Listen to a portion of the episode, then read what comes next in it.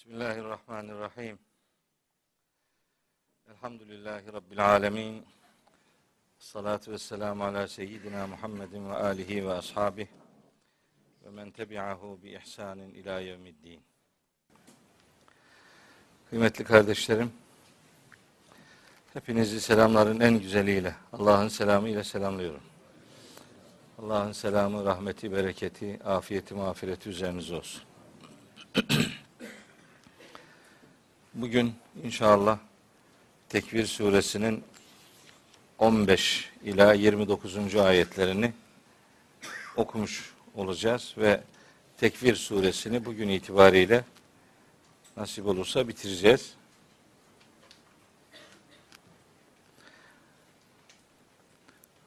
Başka tefsir derslerine zaman zaman bakıyorum. İşte mesela Tekvir suresini kim anlatmış diye bazen bakıyorum. YouTube'dan takip ediyorum. Bakıyorum ki adamlar o kadar güzel ki bir derste tekvir, infitar, mutaffifun, inşikak bitirmiş yani. Bize ne oluyor derim ya, ben üç derste zor bitireceğiz. Millet bir derste bir desteği bitiriyor yani.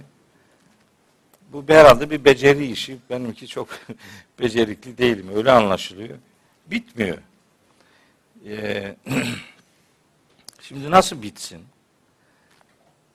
Fela uksimu diye bir ifadeyle başlıyor bugünkü okuyacağımız ayet bölümü.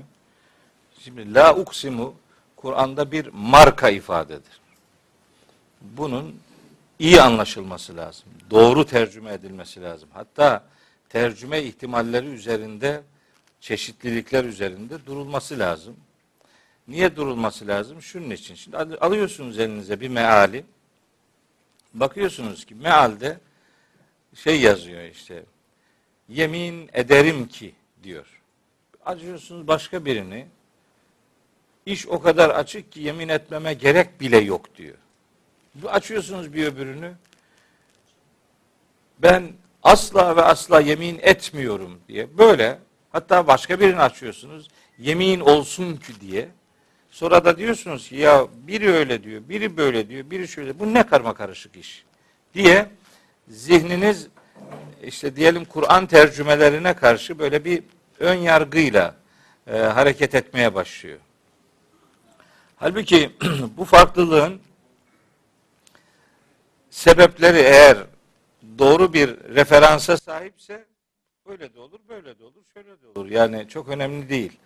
Farklılıklar ve Kur'an tercümeleri zihnimizde bir yanlışlığa, bir yanlış yola e, gitmesin diye bir ifadenin birden çok anlam ihtimali varsa o ihtimalleri konuşmak lazım.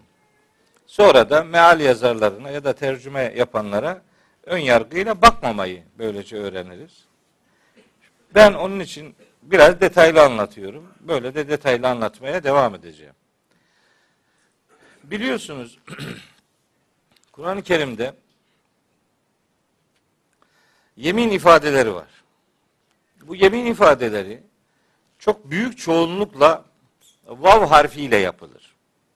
Mesela ve şemsi, mesela vel asri, ve tini, ve duha, vel fecri gibi vav harfiyle yapılanlar var bir bölümü. Bunlar yemin olsun ki diye tercüme edilir. Yemin olsun ki. Onları öyle tercüme etmek lazım. Ama sekiz tane ifade var. Bunlar la uksimu diye geliyor. La uksimu. Şimdi la uksimu bir fiil cümlesi olduğu için buna yemin olsun ki diye tercüme yapmamak lazım. Fiil varsa tercümeyi fiilin yer aldığı bir cümleyle şekillendirmek lazım. Yemin ediyorum, yemin etmek fiilini kullanmak gerekiyor. Şimdi Kur'an'da sekiz yerde geçer bunlar. Vaka, Hakka, Mehariç, Kıyame, Tekvir, İnşikak ve Belet surelerinde la uksimu, fela uksimu diye ifadeler var. Şimdi Kur'an-ı Kerim bir Arapça şaheseridir. Arapçanın edebiyatının zirve örnekleri bu kitapta vardır. Ve Mekke dönemi sureleri Medine dönemi surelerine göre farklıdır. Mekke dönemi sureleri, bu surelerde söz olabildiğince kısadır ama mesaj oldukça yoğundur. Yani iki kelimelik bir ayet, üç kelimelik bir ayet, siz onun üzerinde sayfalar dolusu izah yapmak durumunda kalabilirsiniz. Bunlara Mekki surelerin icazı derler. İcaz diye bir kavramımız var. Bir de i'caz diye bir kavram var. Bir i'caz dediğimiz aceze kökünden gelir. Aciz bırakmak demektir i'caz. İcaz ise veceze kökünden gelir. Biri aceze, biri veceze. Aceze aciz olmak, aceze aciz bırakmak demektir. Kur'an muciz bir kitaptır. Ne demek? Kur'an benzerini insanların yapmasından, cinlerin yapmasından onları çaresiz bırakan yapı itibariyle erişilmez eşsiz kitap demektir. Bu muciz demek. Muciz ise, yani veceze kökünden gelense, sözü olabildiğince kısa tutmak demektir. Söz kısadır, mesaj uzundur. Veceze, kısa konuştu, özlü konuştu demektir. Hani vecizeler vardır, vecize. Vecize işte özlü söz demektir. Sözü azdır, kısadır, mesajı oldukça yoğundur. Mekki surelerin genel karakteristiği budur. Söz kısa, mesaj uzun. Şimdi Fela Uksimu, Mekki surelerde geçer bu. Fela Uksimu ifadeleri. Bunların La Uksimu formundan kaynaklanan dört değişik anlam ihtimali vardır. Şimdi meallere baktığınız zaman eğer bu dört taneden biri varsa doğrudur. Çünkü Kur'an metninin yapısı buna müsait. Bunlar birbiriyle çelişkili gibi görülmesin. Bu meal yazarları da hiçbir şeyden anlamıyorlar. Birinin ak dediğine biri kara diyor diye bakılmasın. Bunlar doğru ihtimallerdir. Tabi eğer referansı doğruysa ihtimaller de doğrudur. Bazen aklına estiği gibi savuranlar da var. Sözümüz onlara değil. Onları ayıklamaya gayret etmek lazım. Şimdi bakın. La uksimu. Bu la uksimu'daki la, manayı güçlendiren bir edat anlamında kullanılabilir. La uksimu, le uksimu manası verebilir. La, le manası verebilir. Böylece muhakkak ki yemin ediyorum anlamı devreye girer. La uksimu, muhakkak ki yemin ediyorum. La uksimu, le uksimu demek. Peki Kur'an-ı Kerim'de la diye yazılmasına rağmen le diye okunan örnekler var mı? Var. İşte biri Tevbe suresi kırk yedinci ayet. Ev le evda'u diye bir kelime var orada. La diye yazılır, le diye okunur. Ya da Neml suresi yirmi birinci ayette le ezbehannehu diye bir ifade var. Orada da la diye yazılır, le diye okunur. Yani not alıp evde o ayetlere bakabilirsiniz. Tevbe suresi kırk yedi, Neml suresi yirmi bir. Şimdi bir meal yazarı buradaki la uksimu'daki la'yı le manasına yorumlarsa bu yanlış değildir. Muhakkak ki yemin ediyorum demişse doğrudur. Çünkü ifadenin böyle bir ihtimali vardır. Bir. İki. La uksimu'daki bu la edatı zait, yani bilinen anlamda cümleye katkısı bulunmayabilir. La uksimu eşittir uksimu demektir. La'nın manaya, cümleye bilinen anlamda katkısı olmayabilir. La uksimu eşittir uksimu. Yani yemin ediyorum ki. Düz bir ifade. Peki yazılmasına rağmen manaya doğru katkı vermeyen, bilinen anlamda katkı vermeyen edat kullanımları var mı? Var. Yoğun bir şekilde var. Mesela Kur'an'da ne kadar kefa billahi ifadesi varsa oradaki billahideki be zaittir. Kefa billahi demek kefallahu demektir. Yani Allah'a yeter değil anlamı, Allah yeter anlamındadır. Oradaki ba harfi zaittir. Bilinen manada cümleye katkısı yoktur. Ona göre la uksimu'daki la da cümleye katkısı olmayan bir edat manasında değerlendirilebilir. Tercümeyi biri yemin ediyorum ki diye vermişse bu da doğrudur. Bu ikinci ihtimal. Üçüncü ihtimal, la uksimu. Bu la edatı, hayır, la bilinen manada, hayır, öyle değil, sizin düşündüğünüz doğru değil, kesinlikle yanlış. Uksimu, yemin ediyorum ki şöyle şöyle şöyledir. La edatı red edatıdır, bir cevap edatıdır. Uksimu normal bildiğimiz muzari bir fiildir. Hayır hayır, mesele öyle değil. Yemin ediyorum ki şöyle şöyle şöyledir. Bu üçüncü ihtimaldir ve bu da doğrudur. Bir dördüncü ihtimal, la uksimu bilinen anlamda olumsuz bir cümledir. La uksimu, iş o kadar açık ki yemin bile etmiyorum. Yemine bile gerek yok. La uksimu, yemin bile etmiyorum, buna lüzum yok. İş o kadar açık ve o kadar berrak. Şimdi bu dört ihtimalin herhangi biri Kur'an tercümelerinde varsa bunların dördü de doğrudur. Kalkıp şu yanlış bu yanlış gibi elemeye gerek yok. Doğru yani bunlar. Kur'an'ın işte icazının gereğidir. Meseleye oradan bakıldığı zaman Kur'an'la uğraşan adamların bu anlamda, yani Kur'an'ı anlamak için uğraşan adamların bu anlamda ortaya koyduğu farklılıklara sözümüz olmaması lazım. Bak, bugün bir misafirimiz var burada. Benim pilot arkadaşım, dostum Erdinç Bey bana uçağın kokpitiyle alakalı biraz bilgi veriyordu. Bir baktım ki ortalık düğmeden geçilmiyor. Her taraf düğme var. beş yüz tane düğme. Yahu be, be kardeşim yani bu neye yarıyor? Şu neye yarıyor filan. O dedi ki yani onların her birinin bir anlamı var. Tabii işte her birinin bir anlamı var. Bunların da anlamı var işte yani. Orada bu kadar düğme kafamı karıştırıyor demediğinize göre buradaki çeşitlilikler de kafamızı karıştırmasın. Bunlar anlam ihtimali olan ve her birinin karşılığı bulunan kullanımlardır. Kur'an böyle zengin bir kitaptır gerçekten. Hatırlıyorum Müddessir suresini sizinle konuşurken orada on birinci ayette zerni ve men halaktu vahida diye üç kelimelik bir ayet vardı. O üç kelimelik ayetin tam beş çeşit tercümesi vardı ve beşi de doğruydu yani. Kur'an böyle bir kitaptır. O itibarla bunları yabancılamamak lazım. Her birinin bir karşılığı bulunduğunu bu vesileyle bilmek lazım. Ben özellikle bundan sonra daha yedi defa daha gelecek bu kullanımlar. Bundan sonra geldiği yerde bir daha bu izahatı yapmayacağız. İşte burada bugün bunu ifade etmiş olalım. Kur'an'da neden yemin ifadelerinin bulunduğunu gene Müddessir suresini işlerken anlatmıştım. Neden yemin edilir? Karşı taraftakinin bir itirazı vardır ya da bir karşı çıkışı vardır.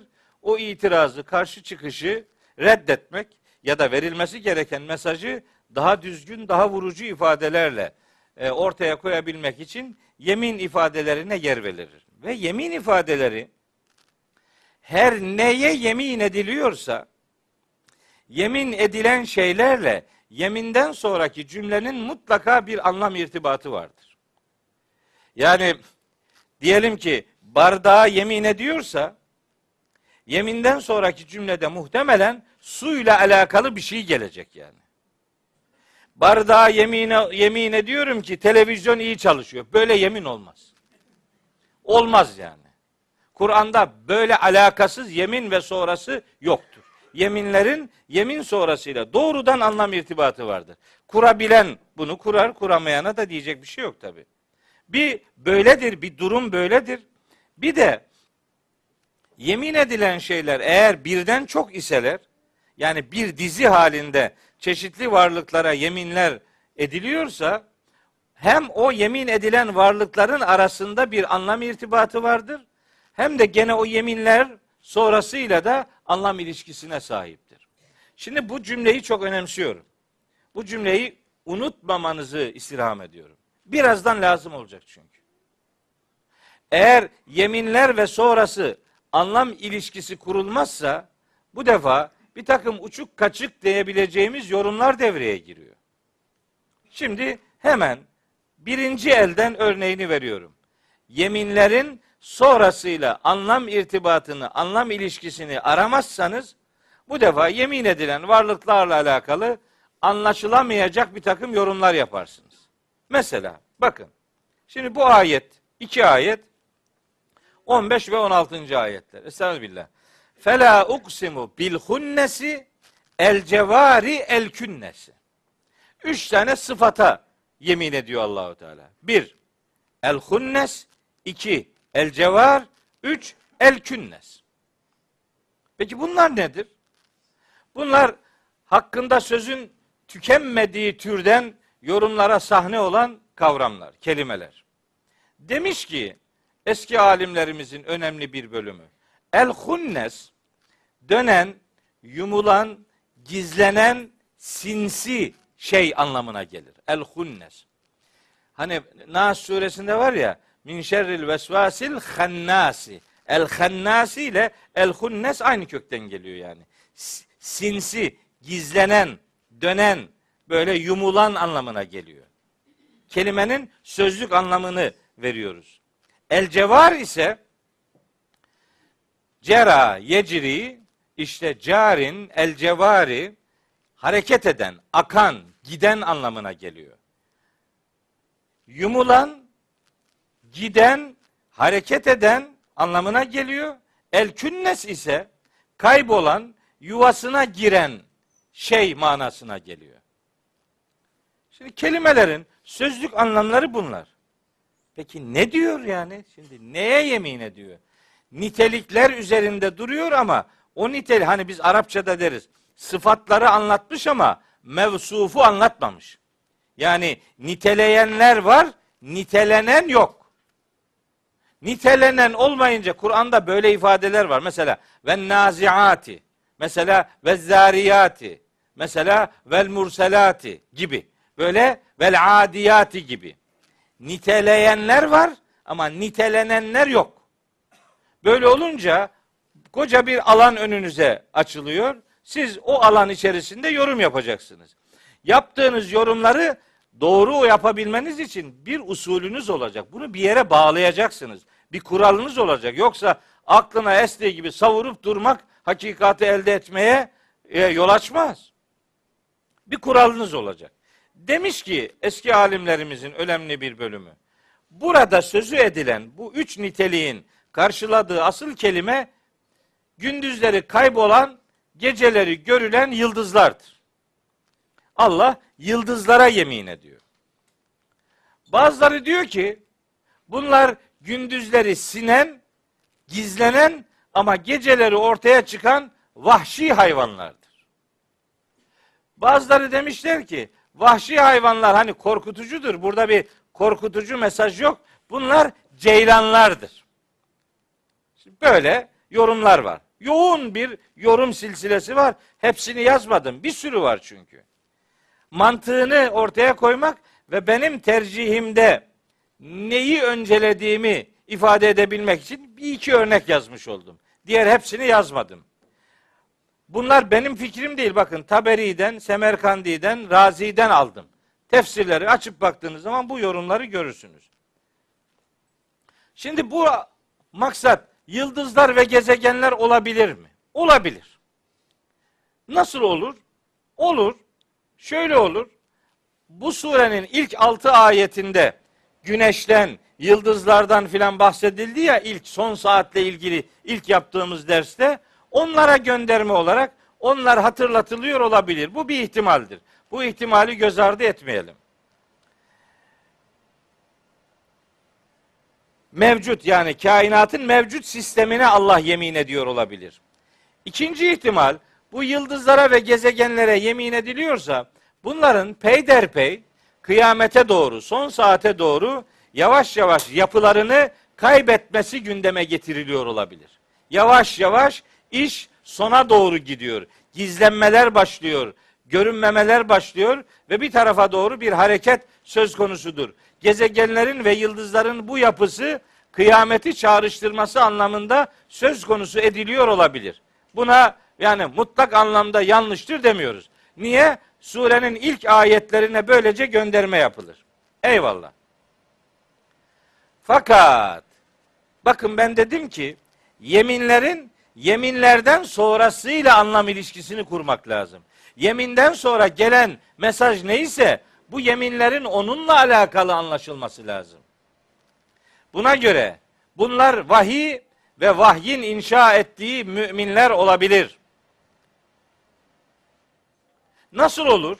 Yemin ederim, gönüllere gizlenerek onları harekete geçiren vahye, o vahyin yörüngesinde kah gizli kah aleni atağa kalkan müminlere, vahyin inşa ettiği bir mümin tipolojisi üzerinden mesaj verilir. Biz bunun bir benzerini Vaka suresinde gördük aslında. Fela uksimu bimevâki'in nucum. Yıldızların yerlerine yemin ediyorum diye tercüme edilir. Halbuki yıldızların yerlerine yeminin çok bir manası yok.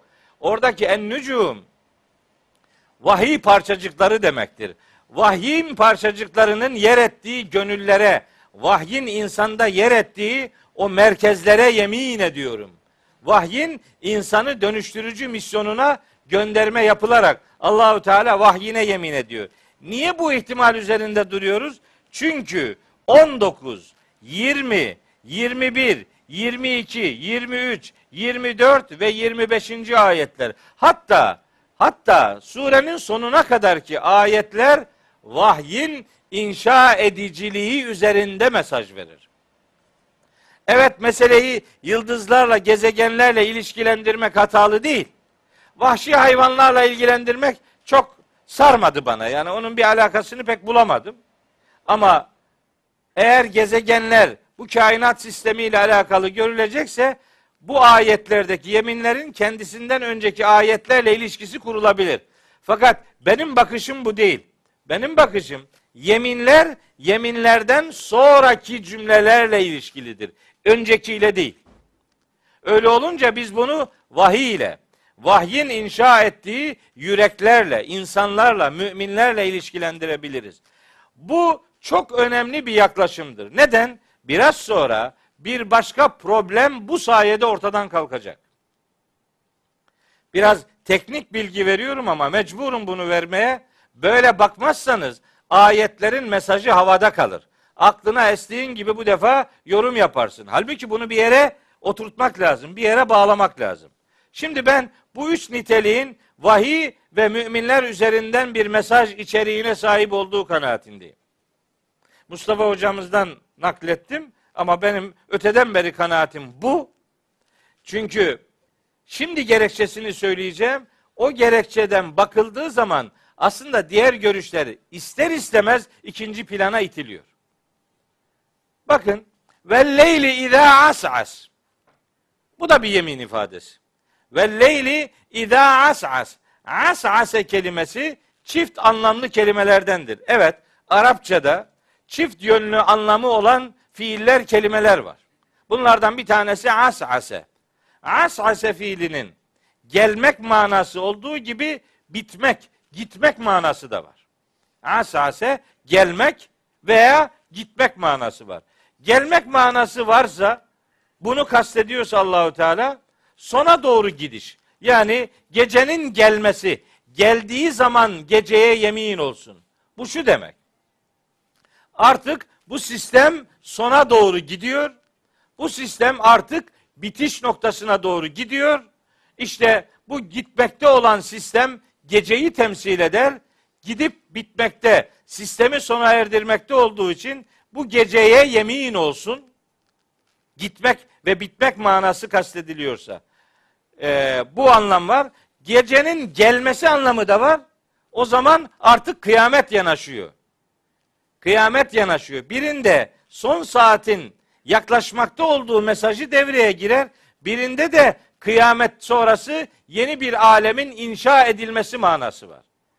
Bir, gelmek, yaklaşmak, kıyamet yaklaşıyor.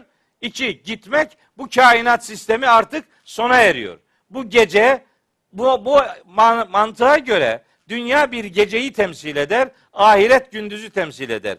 Bu gece bitiyor, ahiret yaklaşıyor manası devreye girer. Çift yönlü anlamdan hareket edersek.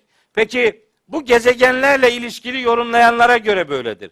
Biz vahiy ile ilişkili yorumladığımıza göre o zaman ne?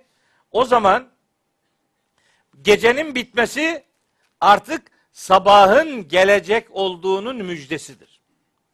Yani vahiy gelmekle cehalet karanlıkları artık gidiyor demektir. Artık cehaletin temsil ettiği geceler bitiyor demektir. Ve leyli idâ ashas, artık vahyin karanlık, vahyin karanlıkları bitirici misyonu devreye giriyor. Gece arkasını dönüp gidiyor artık. Ve subhi izâ teneffes, sabah ağarmaya başlıyor.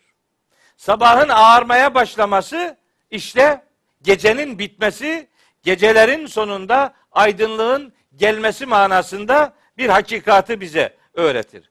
Öyleyse bu kainat sistemi bitiyor, ahiret sistemi yaklaşıyor manasında yıldız, gezegen, kainatla alakalı bir bilgi önce veriliyor, öyle kabul edilebilir. Ama biz vahiy ile ilişkili anladığımız için vahyin dönüştürücü misyonundan cehalet karanlıklarının temsil ettiği gece bitiyor ve peşinden ağarmakta olan sabah müjdeleniyor demektir. Gecesini bitiren, sabahını müjdeleyen bir misyon üzerinden mesajlar veriliyor demektir. Dolayısıyla şimdi bakın, vahiy üzerinden de anlayabildik biz bunu. Gezegenler üzerinden de anlayabildik. Gezegenler üzerinden anladığımız zaman yeminleri önceki ayetlerle ilişkilendirmiş olduk. Ama benim tercihim yeminleri sonraki ayetlerle ilişkilendirme noktasındadır ve vahyin dönüştürücü misyonunu bu vesileyle ortaya koymaya gayret etmiş oluyoruz. Neye yarayacak bütün bunlar? İşte on dokuzuncu ayeti doğru anlamamıza yarayacak. Şimdi yeminler bitti. Hunnes, el cevar, el künnes, bu üç sıfata yemin etti. Sonra bitip tükenmekte olan geceye yemin etti. Ardından da ağarmakta olan sabaha yemin etti. Gerçi bu yeminlerin bir benzeri şeyde var. Müddessir suresinde ve leyli iz edber ve subhi izâ esfer. Aynı mantık orada da var. Yani arkasını dönüp gittiği zaman geceye ve ağarmaya başladığı zaman sabaha yemin olsun. Aynı ifadenin hani mesaj olarak aynı e, adrese e, yönelik bilgi içeren örneği Müddessir suresi otuz üç otuz dört'te var. Şimdi yeminlerden sonra yemin ve sonrası ilişkisini kuracağız. Diyor ki Allahu Teala bu yeminleri ifade ettikten sonra hani üç dört ayette beş şeye yemin etti. üç ayette beş şeye yemin etti. Bu yeminler dediğim gibi bazen bir kelime olur, bazen birden çok kelimeleri olur. Niye böyle çeşitlilik var? Karşı taraftakinin itiraz oranı neyse yeminlerin sayısı da ona göre şekillenir.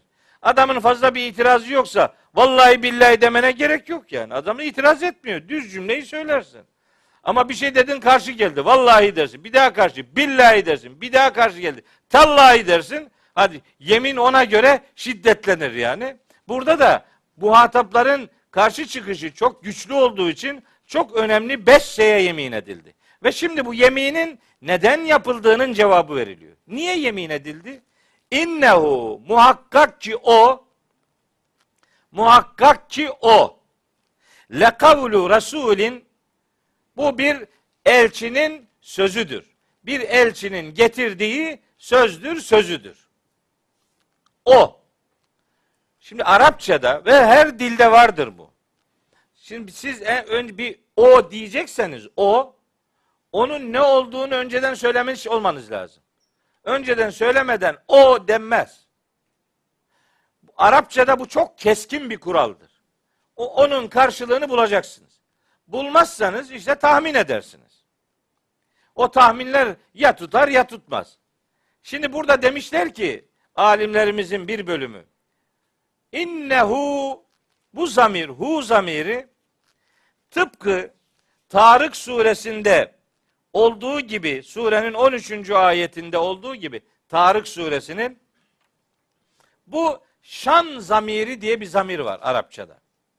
Zamiri şan derler buna. Şan zamiri. Bir duruma dikkat çekmeyi amaç edinen bir zamir. Yani innehu, dikkat edin. Artık o demiyor. İnnehu, dikkat edin. Muhakkak ki dikkat etmiş olun. le kavlu rasulin. Bir elçinin sözü. Ama siz onun karşılığını böylece bulamamış oluyorsunuz. Havada kalıyor. Buna şan zamiri dediğiniz zaman muhatabın dikkatini çekiyorsunuz ama onun karşılığını vermemiş oluyorsunuz. Halbuki buna hiç gerek yok. Hiç gerek yok. Niye? Çünkü el-hunnesi, el-cevari, el-künnesi kelimelerine eğer vahiy manası, vahyin inşa ettiği yürek manası verirseniz o vahiy kelimesi şimdi hu zamiri o kelimeyi görür. Yani o vahye dair bir bildirim olur. İnnehu o vahiy, işte o vahiy müminlerin gönüllerine sinen, onları harekete geçiren, onları fedakarlığa sevk eden o vahiy le kavlu rasulin, bir elçinin sözüdür. Yeminlerden sonra vahyin gerçek olduğuna dair pek çok örneğimiz vardır Kur'an-ı Kerim'de. Necm suresinde var, Hakka suresinde var, Tarık suresinde var, var da var. Yeminlerden sonra vahyin gerçekliğine gönderme yapılır. Hatta Yasin suresinin başı da böyledir yani. Yasin vel Kur'anil Hakim inneke leminel murselin ala sıratın müstakim tenzilel azizir rahim. Yani vahyin Allah'ın indirdiği bir ikramı olduğunu vurgulamak için önce yemin ifadeleri gelir. Bu da onlardan bir tanesidir. O gün toplumda tartışılan konu vahyin kaynağı konusu. Hazreti Peygamber'in neler söylediğine dair insanların ciddi karşı çıkışları var. İnanmıyorlar. Bunu Peygamberimizin kendisinin uydurduğunu söylüyorlar. Hatta Kur'an geneline bakıldığı zaman Kur'an-ı Kerim'de Hazreti Peygamber'e Mekkeli müşriklerin yönelttiği altı tane suçlama görürsünüz. Altı suçlama var. Onları birazdan ikinci ayet grubunda e, vereceğim. Şimdi orayı karıştırmayayım. O suçlamalar var. Onları cevaplıyor Allahu Teala. Şimdi bakın, Necm suresi diye bir sure var. elli üçüncü sure. O surenin başında aynen burada olduğu gibi bir mantık söz konusu edilir. Der ki Allahu Teala: "Ve necmi izâ heva." Şimdi bunu tercüme ederken battığı zaman yıldıza yemin olsun diye tercüme ediyorlar. E batmakta olan yıldıza yeminin nasıl bir faydası olabilir? Hadi doğmakta olan yıldız desen anladık. Yıldızın doğmasının bir anlamı olur da batıp giden yıldızın nasıl bir anlamı olabilir? Hem hem yıldıza yemin edilecek. Ondan sonra da yıldızla alakalı bir şeyin gelmesi lazım. Yeminden sonra yok öyle bir şey. Necm kelimesine yıldız manası verince anlam karışıyor. Oysa necm vahiy parçacığı demektir. Ve necmi izâ hevâ, peyderpey indiği zaman vahye yemin olsun. Mâ dalle sâhibukum ve mâ gavâ, arkadaşınız şaşmadı, azmadı. Ve mâ yantıku anil hevâ, kendi heva ve hevesinden konuşmuyor. İn huve illa vahyun yuha, onun söylediği şeyler kendisine vahyedilen vahiyden başkası değildir. Allemehu şedidul kuva, ona son derece kuvvetli olan biri öğretmiştir. Zümirretin, efendim akli donanımları son derece muhakemesi yerinde bir hoca bunları ona öğretmiştir. Festeva, işte o belirmişti. Ve huve bil ufukil a'la, o yüksek ufuktayken belirmişti. Cebrail aleyhisselam anlatıyor. Burada Resul'ün sözü ifadesindeki Resul Cebrail aleyhisselam. Kur'an Cebrail aleyhisselamın getirdiği bir söz. Kur'an'ın kavl oluşu mahluka nispet edilir. Kelam oluşu Allah'ındır. Yani Kur'an kelamullah'tır. Allah'ın kelamıdır. Mana Allah'a aittir. Allahu Teala, hani bir benzetme yap, yapasım geliyor ama biraz da yanlış anlaşılır diye de korkuyorum doğrusu. Hadi adam soruyor bana, hocam yani ne demek istiyorsun? Yani yani nasıl? Yanisi yok işte, bunun çok da yanisini anlatamıyorum. Bu Kur'an-ı Kerim kelamullah'tır. Yani Allah'ın sıfatıdır. Allah'ın sıfatı ama Allah'ın sıfatını bir mahlukun ağzından şimdi ifade edeceğiz. Yani o ezeli olan kelam mahlukun ağzından çıkacak. Yani harflere, sese, kelimelere dönüşecek. Artık bunun için ciğer lazım, nefes lazım, dudak lazım, diş lazım, dil lazım, damak lazım, ne bileyim can lazım, bir mahluk bir şey lazım yani. Onun ağzından dökülecek şimdi. Nasıl olacak bu? Bir melek elçinin, Cebrail'in ağzından dökülmesi sözün her haliyle ona ait olduğunu göstermez. Onlar formu Cebrail kendisi dizayn etmiş değildir. Ama kelimelerin onun ağzından, o, onun vasıtasıyla çıkabilmesi için bir otomatik sisteme ihtiyaç var. Ben şöyle benzetiyorum. Hatalıysam Allah bağışlasın. Değilse de siz de benimserseniz siz de kullanırsınız. E, bence de kullanmayın yani. Yani çünkü yanlış gidecek gibi korkuyorum. Hani diyelim ney veya kaval diyelim yani. Şimdi tek başına ney düşünün. Tek başına ney ses çıkarır mı? Yok. Evet bir düzenek var ama ona o mahiyeti faal hale getirebilmek için birinin müdahale etmesi lazım. Üflüyorsunuz bir ses çıkıyor. Tabii öyle neye üfleyince ses çıkartabilene de aşk olsun. Ben bir ara çok uğraştım. Bir tane ses çıkaramadım ondan. Yani ney üflemek başka bir sanat yani. Onlar üfürmesini biliyor. Biz üfürmesini bilmiyoruz. Ama neticede bu üfürükçülük değil. Bu ney bir sanattır. Şimdi ona üflediğiniz zaman bir ses çıkıyor. Yani neyden kaynaklanan bir özellik sesin çıkmasına sebep oluyor. Maharet neyde değil. Maharet onu organize eden güçtedir. Allahu Teala vahyini meleğe üflüyor, meleğin ağzından böyle çıkıyor işte bu. Yani melek fonksiyonel değil. Yani Cebrail aleyhisselam bu ayeti şimdi ben şöyle söyleyeyim diyemez. Niye? Melekler otomatik iradeyi temsil ederler. Melekler iradesiz varlıklardır derler, ilgisi yok. Kim dedi? Meleklerin de bal gibi iradesi vardır.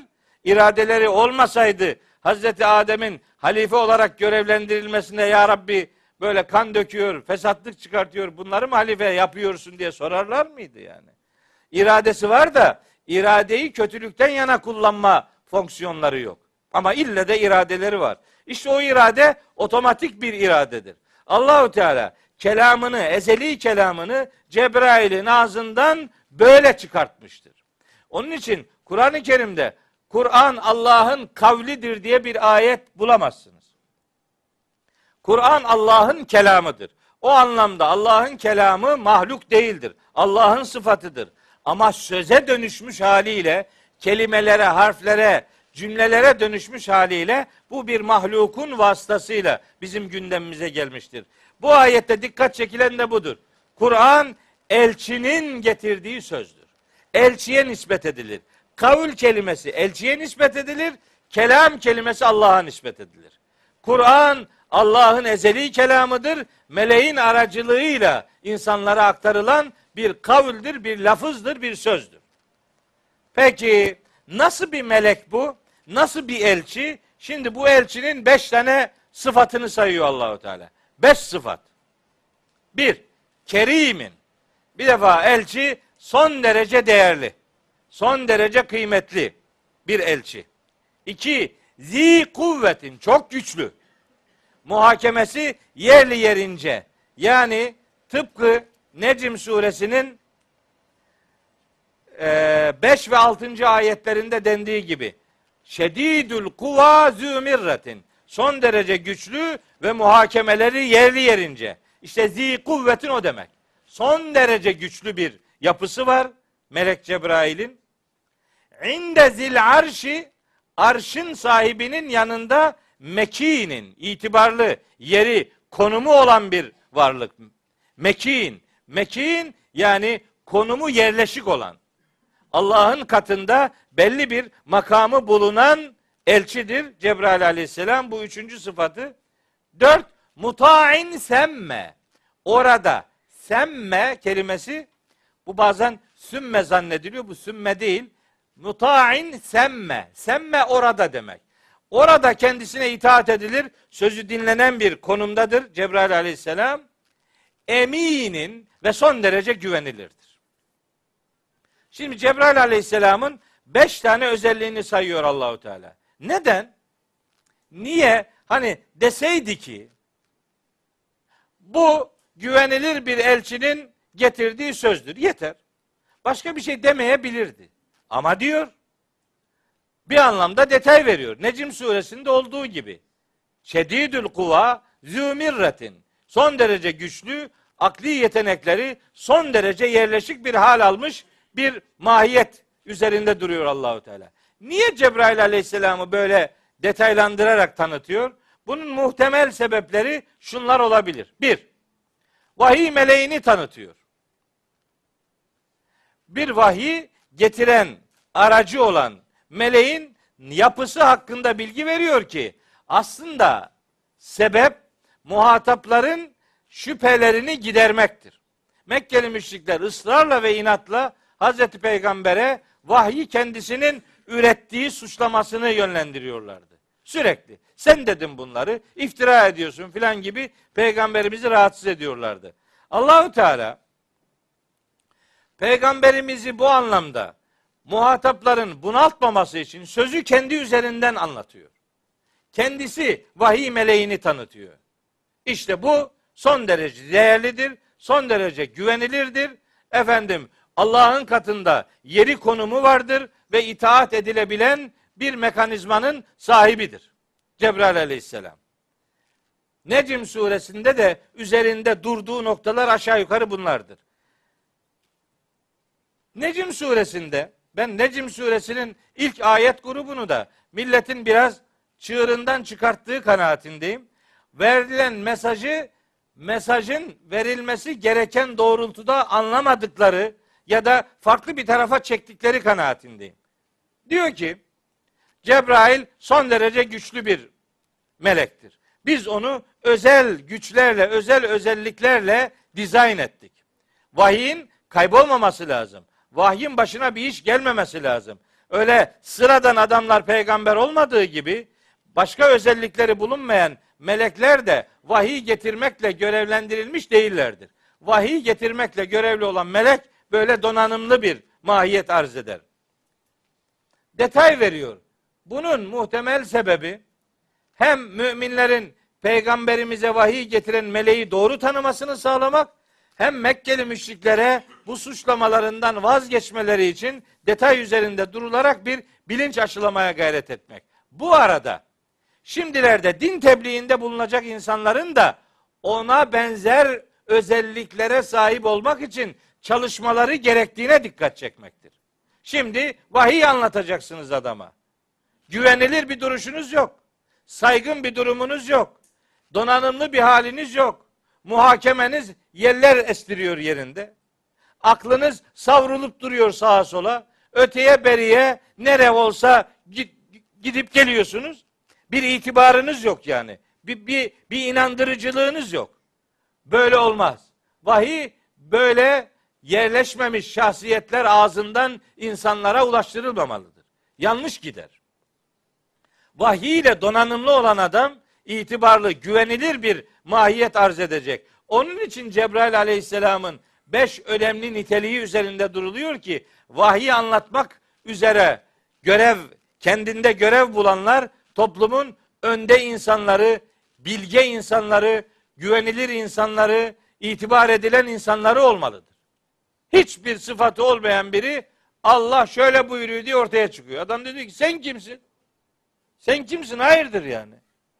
Senin bir mahiyetin bilinmiyor ki, bir maharetin yok ki ortada. Ne esip savuruyorsun diye böyle vahyi sıradanlaştırmanın önüne geçebilmek için itibarlı bir duruşun sahibi olmak lazım.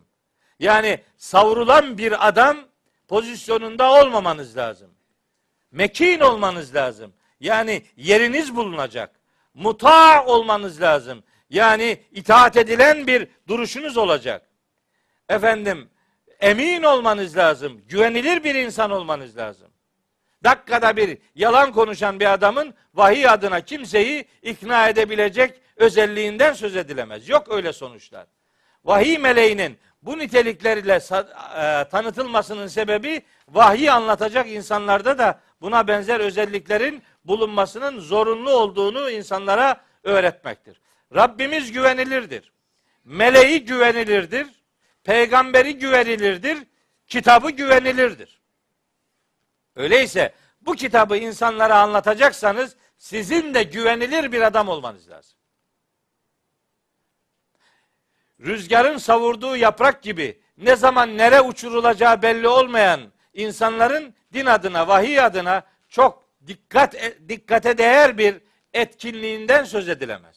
Onun için Cebrail Aleyhisselam'ın bu niteliklerinin hatırlatılmasının en önemli sebebi din adına bu hizmeti yapacak olanların da benzer bir donanıma sahip olmaları gerektiğini herkese öğretmektir.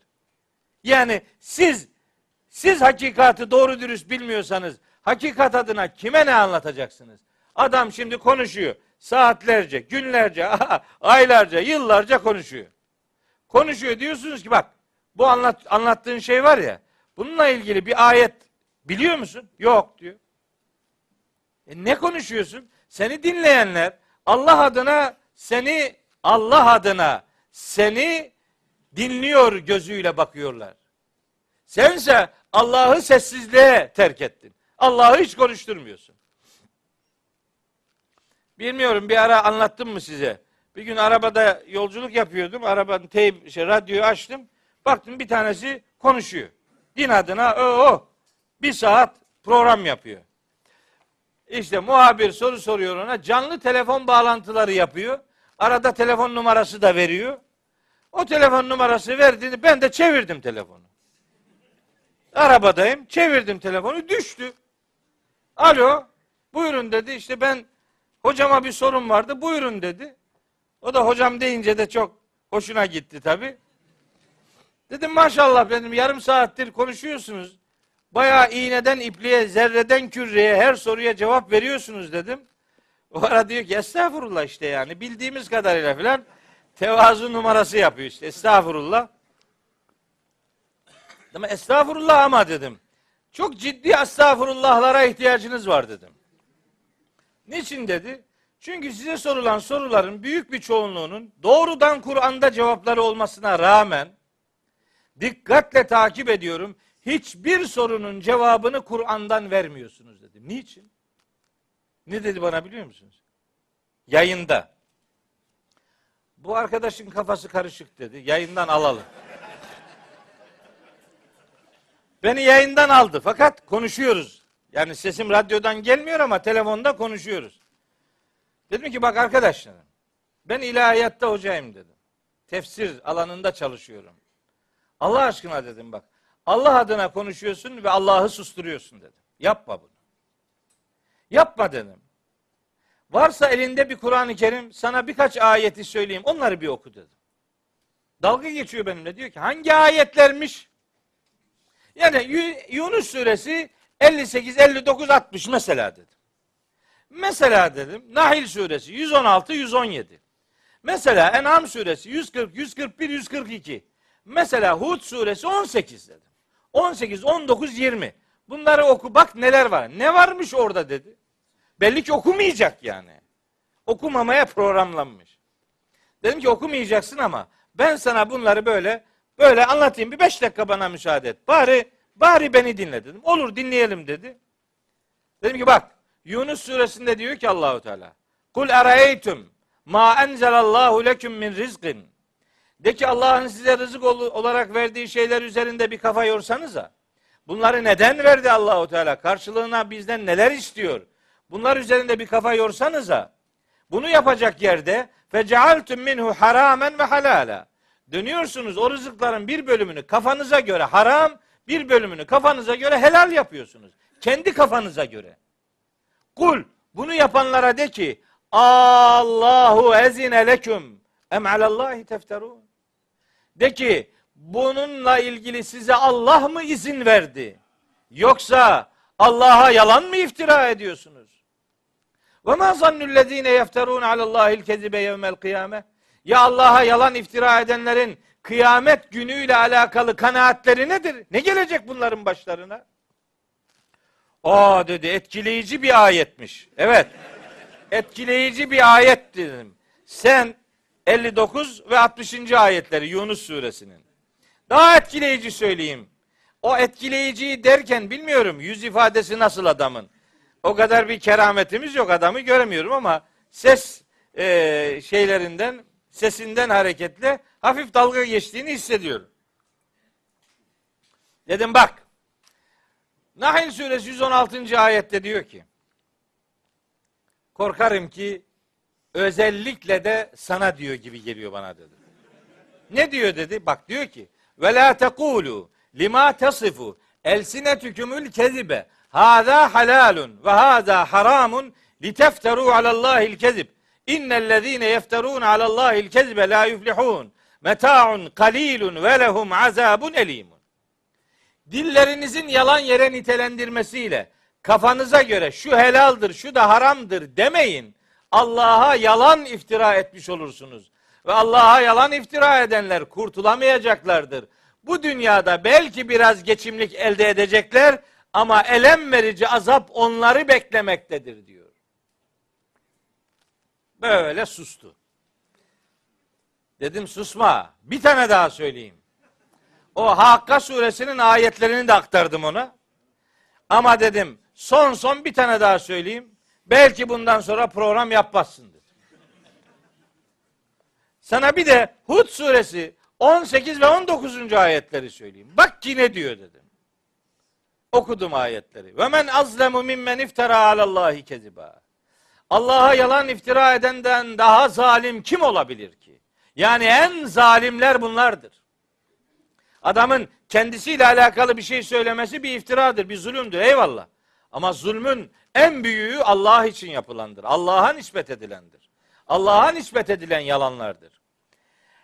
Onlardan daha zalimi kim olabilir ki? Ülaike, bu adamlar var ya diyor. Allah'a yalan iftira eden bu adamlar. Yu'radûne alâ rabbihim. Bunlar Rablerine arz olunacaklar, sunulacaklar mahşerde. Allah'ın huzuruna çıkartılacaklar. Ve yekulul eşhâdu. Mahşerin şahitleri diyecekler ki o gün, haulâ illezîne kezebû alâ rabbihim. Bu adamlar var ya bunlar. Bunlar Allah'a yalan isnat eden adamlardır. Bunlar özel bir oturuma tabi tutulacaklar. Ve bunların mahşerin şahitlerinin huzurunda vereceği korkunç bir hesapları olacaktır. Ve onlara mahşerin şahitleri ne diyecek biliyor musunuz? Ela, dikkat edin. Lânetullâhi alâz-zâlimîn. Allah'ın laneti bu zalimlerin üzerine olsun. Ki bunlar ellezîne yasuddûne an sebîlillâh. Bunlar insanları Allah'ın yolundan engelliyorlar. Ve yebğûnehâ iveca. Ve Allah'ın yolunu eğri büğrü gösteriyorlar. Ve hum bil âhiretihum kâfirûn. Aslında bu adamlar ahiretle ilgili gerçeklerin de üzerini örtüyorlar. Onunla öyle telefonu kapattık. Tabii ondan sonra programa illa devam etmiştir yani. Etti ama ben şimdi bu ayetleri az buçuk bilen bir adam olarak Kur'an'dan konuşmanın ne kadar haysiyetli bir iş olduğunu bilirim. Ama dinleyenler sizi Kur'an'ı anlatıyor gözüyle dinlemesine rağmen siz Kur'an'ı anlatmıyorsanız bunun hesabı vebali çok ağırdır. Sizi özel bir yargılama yerinde yargılayacak Allahu Teala. Ve melekler sizinle alakalı aleyhte şahitlik yapıp size lanet okuyacaklar, haberiniz olsun. Allah adına konuşuyorsanız Allah'ın kitabından konuşacaksınız. Mecbursunuz buna. Bu bir tercih değil, bu bir alternatif değil, bu bir zorunluluk. Kaf suresinin kırk beşinci ayeti size de insin kardeşim. Sebe suresinin ellinci ayeti size de insin.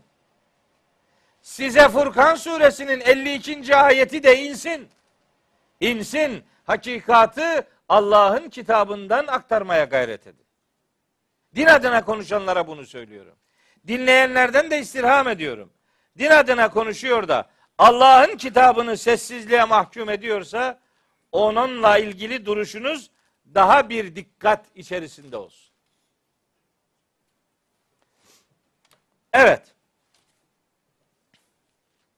Cebrail Aleyhisselam'ın beş sıfatını anlattı. Gerekçe vahiy adına konuşacaksanız sizin de donanımlı bir durumda olmanız lazım. Öyle sıradan ne, saldım çayıra Mevlam kayıra türü tavırlar adamın başını belaya sokar. Sonra daha önce söylemiştim birkaç defa, bir daha söyleyeyim.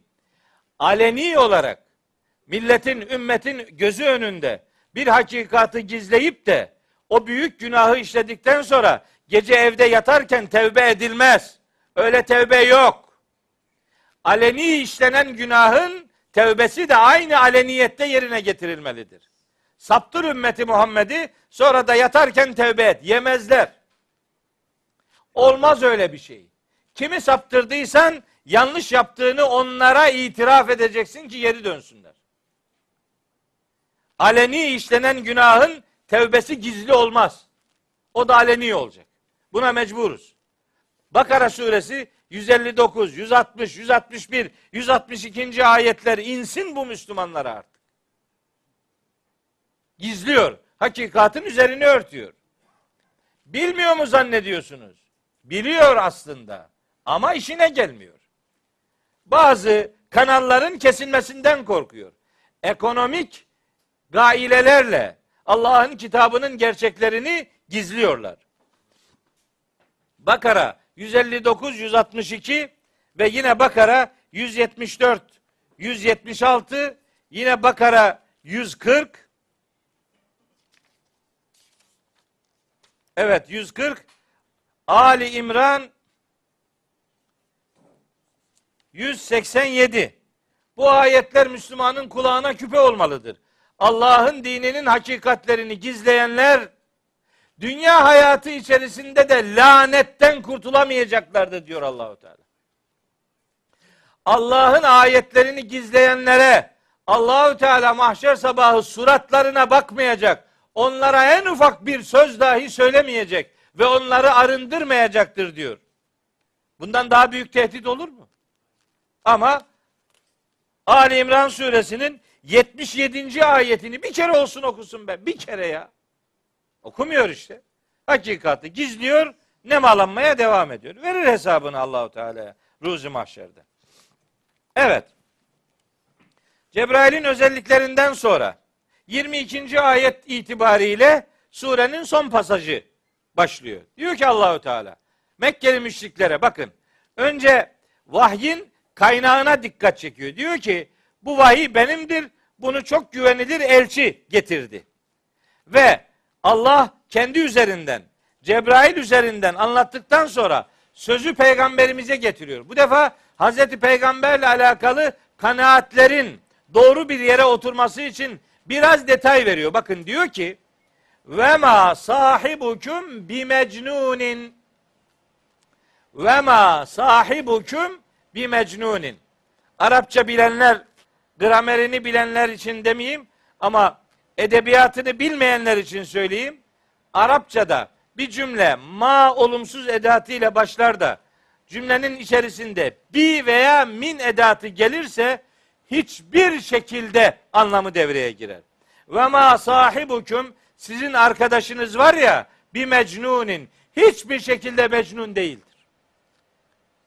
Niye böyle bir şey diyor?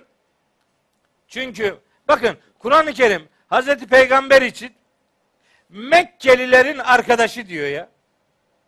Sahip arkadaş demek. Sohbette bulunulan kişi demek. Siz şimdi din adına konuşanların toplumun arkadaşları olduğunu söyleyebilir misiniz? Yanına yanaşabiliyor musun adamın? Telefonuna ulaşabiliyor musun? Mailine cevap alabiliyor musun? Mektup yazıp ondan bir randevu alabiliyor musun? Var mı böyle bir şey? Adam gelmeden avanesi geliyor. Allah! Anlıyorsun ki biraz sonra biri gelecek. Bir kıyamet var yani. Ha bir de en çok sinirlendiğim şeylerden biri bak. E, e, illet oluyorum buna.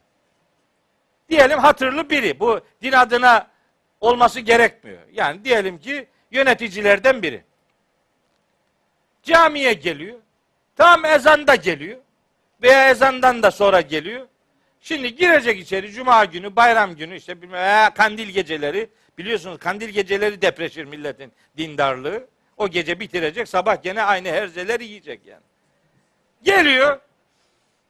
Bir de camilerin içinde böyle bir yalaka takım vardır.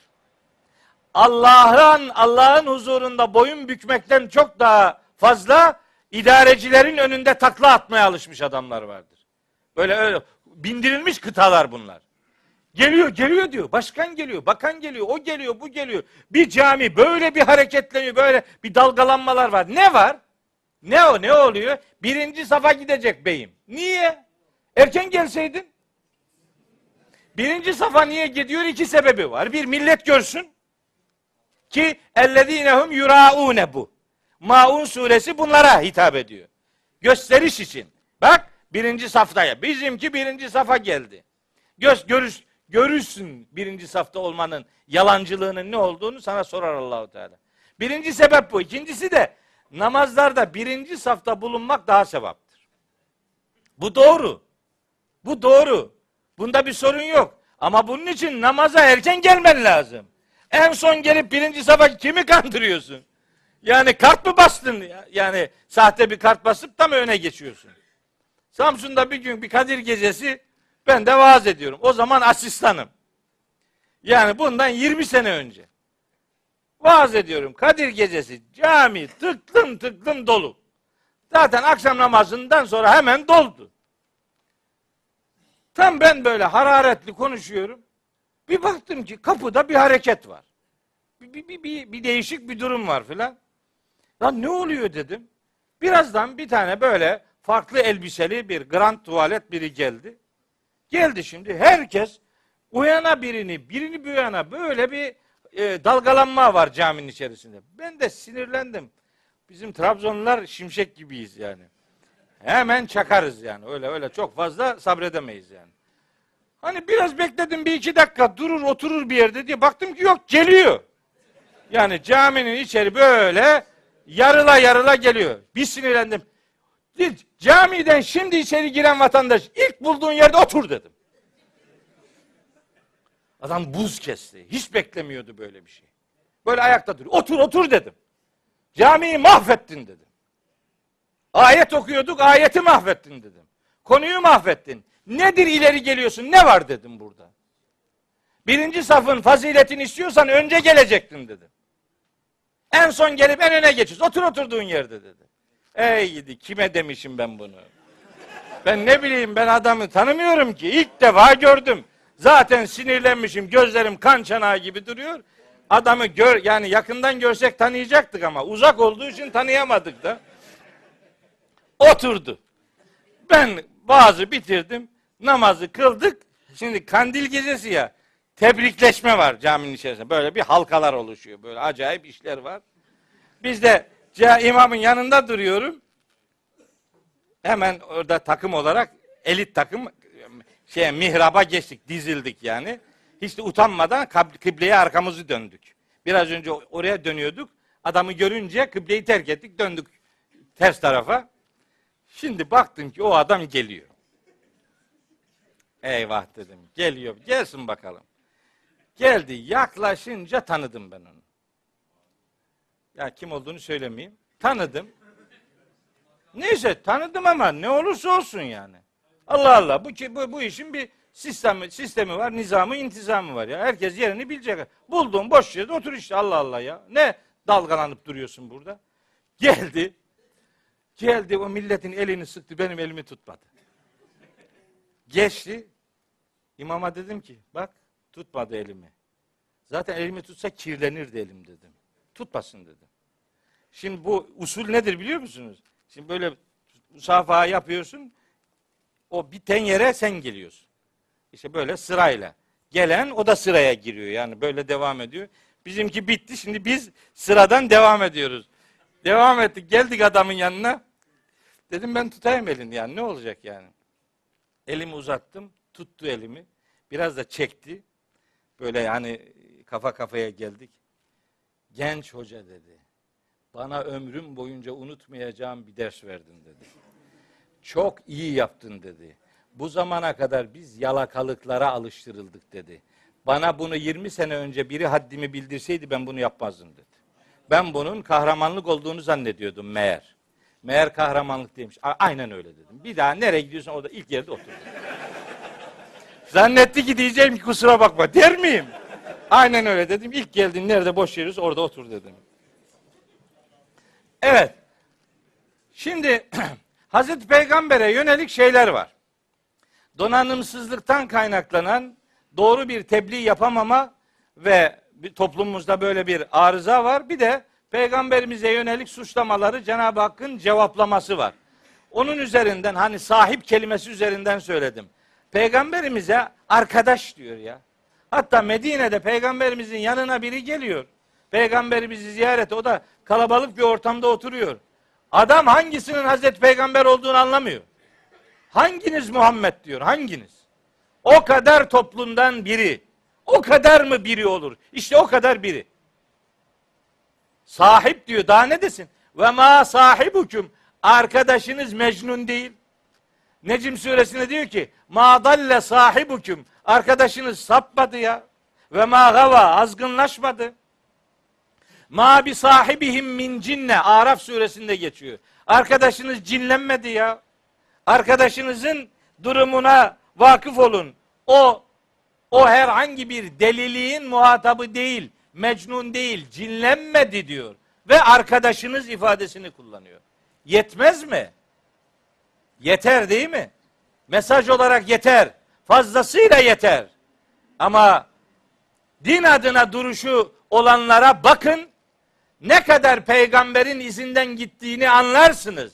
Ya da ne kadar onun izinden uzak olduğunu fark edersiniz. Böyle, üzgünüm. Yalandan güvenlik gerekçesiyle filan diyorlar. Numara, geç o işi. Güvenlikmiş. Evet. Şimdi Hazreti Peygamber'e yönelik suçlamalar var Mekkelileri. Bunlar altı tane. Bunları özellikle bilmenizi isterim. Ben bütün ayetlerini yazdım. Hangi suçlama ile ilgili hangi ayette bilgi verildiğinin hepsini yazdım. Bunlardan biri. Hazreti Peygamber'e en çok yöneltilen suçlama mecnun, delilik. Peygamberimize deli diyorlar. Ayetlerini yazdım. Ee, on küsür yerde geçiyor. İki, şair diyorlar Hazreti Peygamber'e. Allahu Teala onun da dört ayette cevabını veriyor. Peygamberimiz şair değil, onun sözü şiir değil. Şair diyorlar. Üç, büyücü ya da büyülenmiş diyorlar. Sahir veya meshur. Büyücü veya büyülenmiş adam diyorlar. Dört, iftiracı diyorlar. Allah'a iftira eden adam diye Hazreti Peygamber'i müfteri olmakla suçluyorlar. Bunun da yedi sekiz ayetten referansı var. Duhan suresi on dördüncü ayette Peygamberimize muallem diyorlar. Muallem demek öğretilmiş. Birinin öğretimine tabi tutulmuş.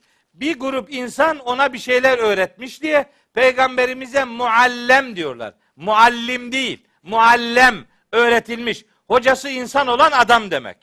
Duhan suresi on dördüncü ayette ve nihayet Saat suresi yedinci ayette Hazreti Peygamber'e yalancı diyorlar.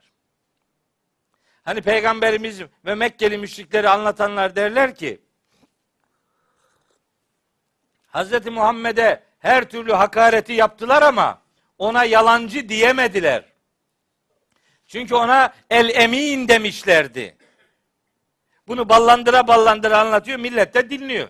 Anlatan Kur'an'ı okumadığı gibi dinleyen de okumamış olduğu için YouTube gidiyorlar. Oysa Saat suresi yedinci ayeti bir kerecik okusaydı bu sözü söylemeyecekti. Bir kere. Ve kâlel kâfirûne hâdâ sâhirun kezzâbun. Kafirler Hazreti Peygamber için demişler ki bu bir büyücüdür ve yalancıdır. Yalancı demişler Peygamberimize. Önce el emin demişler, güvenilir adam, sonra da yalancı. Ama kezzab kelimesi iki anlamlı kelimelerden biridir. Bir, sürekli yalan konuşan demek. İki, her türlü yalanı konuşan demek. Her türlü yalanı sürekli konuşan için kezzab kelimesi kullanılır.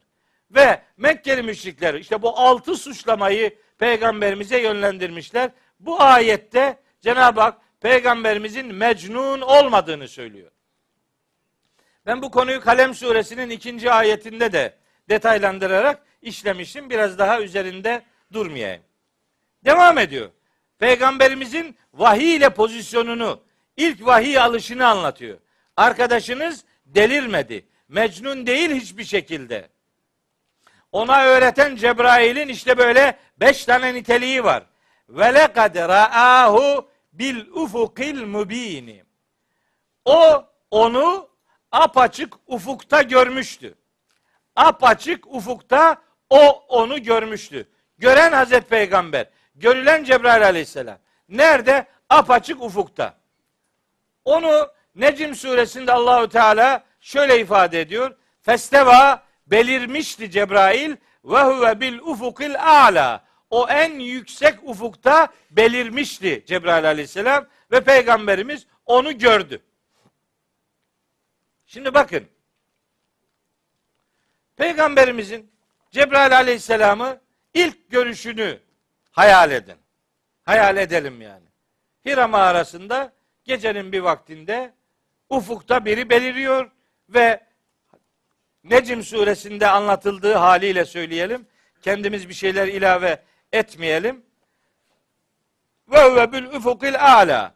Peygamberimiz mağaradayken Cebrail Aleyhisselam en yüksek ufuktan idi. Öyle orada belirdi. Sümme dena. Sonra yanaştı. Fetedella, sarktı. Hepten Peygamberimizin yanına geldi. Fekâne kâbe kavseyni ev edna. İkisinin arasında iki yay kadar, hatta dahası daha da yakın bir mesafe kalmadı. Yani neredeyse diz dize geldiler diyelim. Fevha ila abdihi ma evha. Böylece Cebrail Allah'ın kuluna, yani Hazreti Peygamber'e Allah'ın ona vahyettiğini geldi bildirdi. Ma kezebel fuadu ma ra'a. Gönül gözünün gördüğünü yalanlamadı. Yani gözü bir şeyi gördü ve gönlü de onu yalanlamadı. Evet, bu bir hakikat, gördüğüm şey vaka bir şey dedi. Kalbi mutmain. Efetumârûnehu alâ mâ yerâ. Siz şimdi onun görmekte olduğu şeyle alakalı onu kınıyor, onunla tartışıyor musunuz?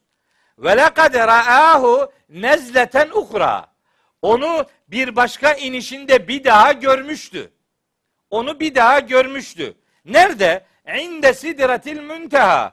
O uzaktaki ağacın yanında. İndeha cennetül me'va. Durulmaya değer bahçenin içerisinde, o uzaktaki ağacın yanında onu bir daha görmüştü. Bir inişinde daha da gördü yani. İşte iz yağşes sidrate ma yağşa. O ağacı bürüyen o manevi hava elbette bürüyordu. Ma zâgal basaru ve ma tağa. Göz kaybıyor ve hiçbir azgınlık yaşanmıyordu. Lekad ra'a min ayati rabbihil kübra. Böylece Peygamberimiz Rabbinin en büyük ayetlerinden birini, yani Cebrail'i görmüştü. Bu on sekiz ayetlik bölüm Necm suresinin. Vahiy meleğinin Peygamberimize gelişinin iki defasını anlatıyor. Ama bunu nerede anlatıyorlar? Bunu buradan alıyorlar, Miraç'ta olan olay diye anlatıp duruyorlar. Ya Allahu Teala diyor ki: "Ve lekad ra'ahu nezleten ukhra." Bir başka inişinde indi, nezele inmek demek. Bir başka inişinde bir daha görmüştü diyor. Bizimki çıkışında gördü. Ya Allah iniş diyor, sen niye çıkış diyorsun? Biz burada miracı tartışmıyoruz. Ben miracın manen defalarca olduğuna inananlardanım. Mesele o değil. Orayı konuşmuyoruz. Ayetleri durduğu yerden oynatmanın Kur'an'a yapılmış bir tahrifat olduğu kanaatindeyim. Yapma bunu. Başka bir şey anlatacaksan bildiğini anlat da ayetlere bunları fatura etme. İşte hem bu ayetlerde, yani Necm suresinin ilk on sekiz ayetinde, hem de Tekvir suresinin işte on altıncı ayetinden ta sonuna kadar vahyin Peygamberimiz Cebrail Aleyhisselam ilişkisi üzerindeki konumundan söz ediliyor. Ve lekad ra'ahu bil ufukil mubin. Onu apaçık ufukta bir daha görmüştü. Şimdi bu detayı niye veriyor? Peygamberimiz Cebrail Aleyhisselam'ı gördüğünde tabii etkileniyor. Kolay mı? Beklemediğiniz bir manzara. Hiç hakkında malumatınız yok. Pat diye bir melekle karşılaşıyorsunuz. Gecenin bir yarısı tek başına mağarada duruyorsunuz. Çok korkutucu bir şey. Hem gördüğüne inanacak, sonra da bu inandığını millete inandıracak. Nasıl bir şey bu? Çok korku, çok korkutucu bir şey. Ama derdi veren dermanı da veriyor. Problem havada bırakılmıyor. Peygamberimizin kalbi mutmain oluyor. Gözünün gördüğüyle yüreğinin hissettiği şeyler aynı noktada buluşuyor. Herhangi bir tereddüt ortada kalmıyor. Peygamberimiz mutmain oluyor. Çünkü daha önceden Tevrat'ın ya da El Kitab'ın ona verileceğini beklemiyor Peygamberimiz. Siz bakmayın Hazreti Peygamber'in peygamber olmadan önce işte bir takım yaşadığı olağanüstülüklerden söz ediyorlar. Böyle anlatıp duruyorlar. Öyleydi böyleydi şey. Bunların hiçbirinin Kur'an'ı zerre miskal referansı yok. Kasas suresi seksen altıncı ayeti okuyacaksın. Diyor ki ve ma kunte tercu en yulqa ileykel kitabu. Sana bu kitabın verileceğini sen ummuyor, bilmiyor, beklemiyordu. Bitti. Beklemiyordu böyle bir şey. Öyle bir gündemi yoktu. Hazreti Peygamber dini metinler üzerinde araştırmalar yapan dini bir entelektüel değildi. Onun öyle meşguliyetleri yoktu.